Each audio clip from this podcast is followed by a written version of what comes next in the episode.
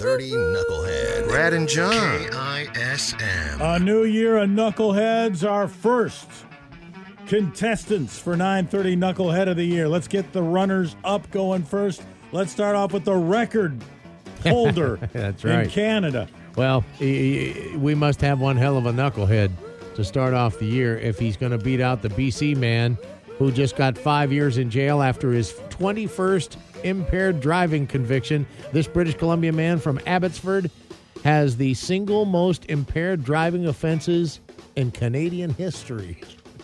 And what was the number again? 21. 21 of those things. Okay, and then our other knucklehead runner-up coming from here in Western Washington, down in the SeaTac area. A couple of wannabe carjackers. So they stole a car. This is the day after Christmas, and they're at a rest stop. They're looking to dump their stolen car and steal another car. And they see a 72 year old woman in the driver's seat of her car. All right, let's pull her out of there and take her car. Well, they didn't realize that parked next to her was her son in his vehicle. He is retired law enforcement, so he gets out and pepper sprays the two of these knuckleheads. They try running off and they end up running into the arms of the police. But our 930 knucklehead winner today is the dentist who tried to get it all done in one shot. Knucklehead. Yeah, boy. What did you do now, knucklehead? There's a dentist in Minnesota. Okay. He's got a patient. Sizes her up, takes a look at her, says, you know what? You need four root canals, eight dental crowns, and 20 fillings. And I'm going to be golfing the rest of this week. So let's do it all today. So what do you for what do you think what do you think that is? How many visits do you think that is? Eight visits? It's 20 fillings, eight crowns. I mean, it's several visits.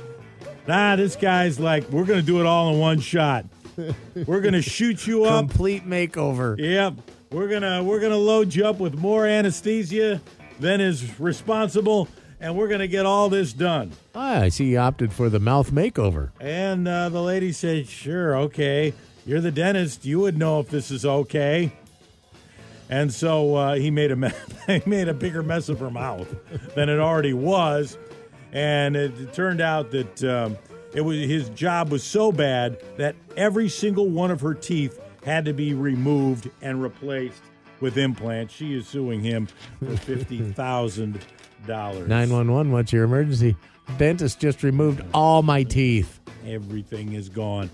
Uh, thanks to the Rockfish Grill and the Anacortes Brewery for being a part of it again this Oh, year. Again, great to have them back. And on Tuesdays, kids under 12 eat free with a paying adult. Find out more at anacortesrockfish.com.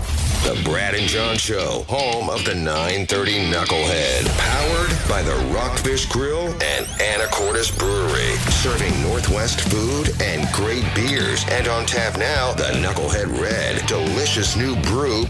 Perfect for any day. Check out the menu, event schedule, and live music lineup at anacortesrockfish.com. Located on the corner of 4th and Commercial in downtown Anacortes. Don't be a knucklehead. Get to the Rockfish Grill.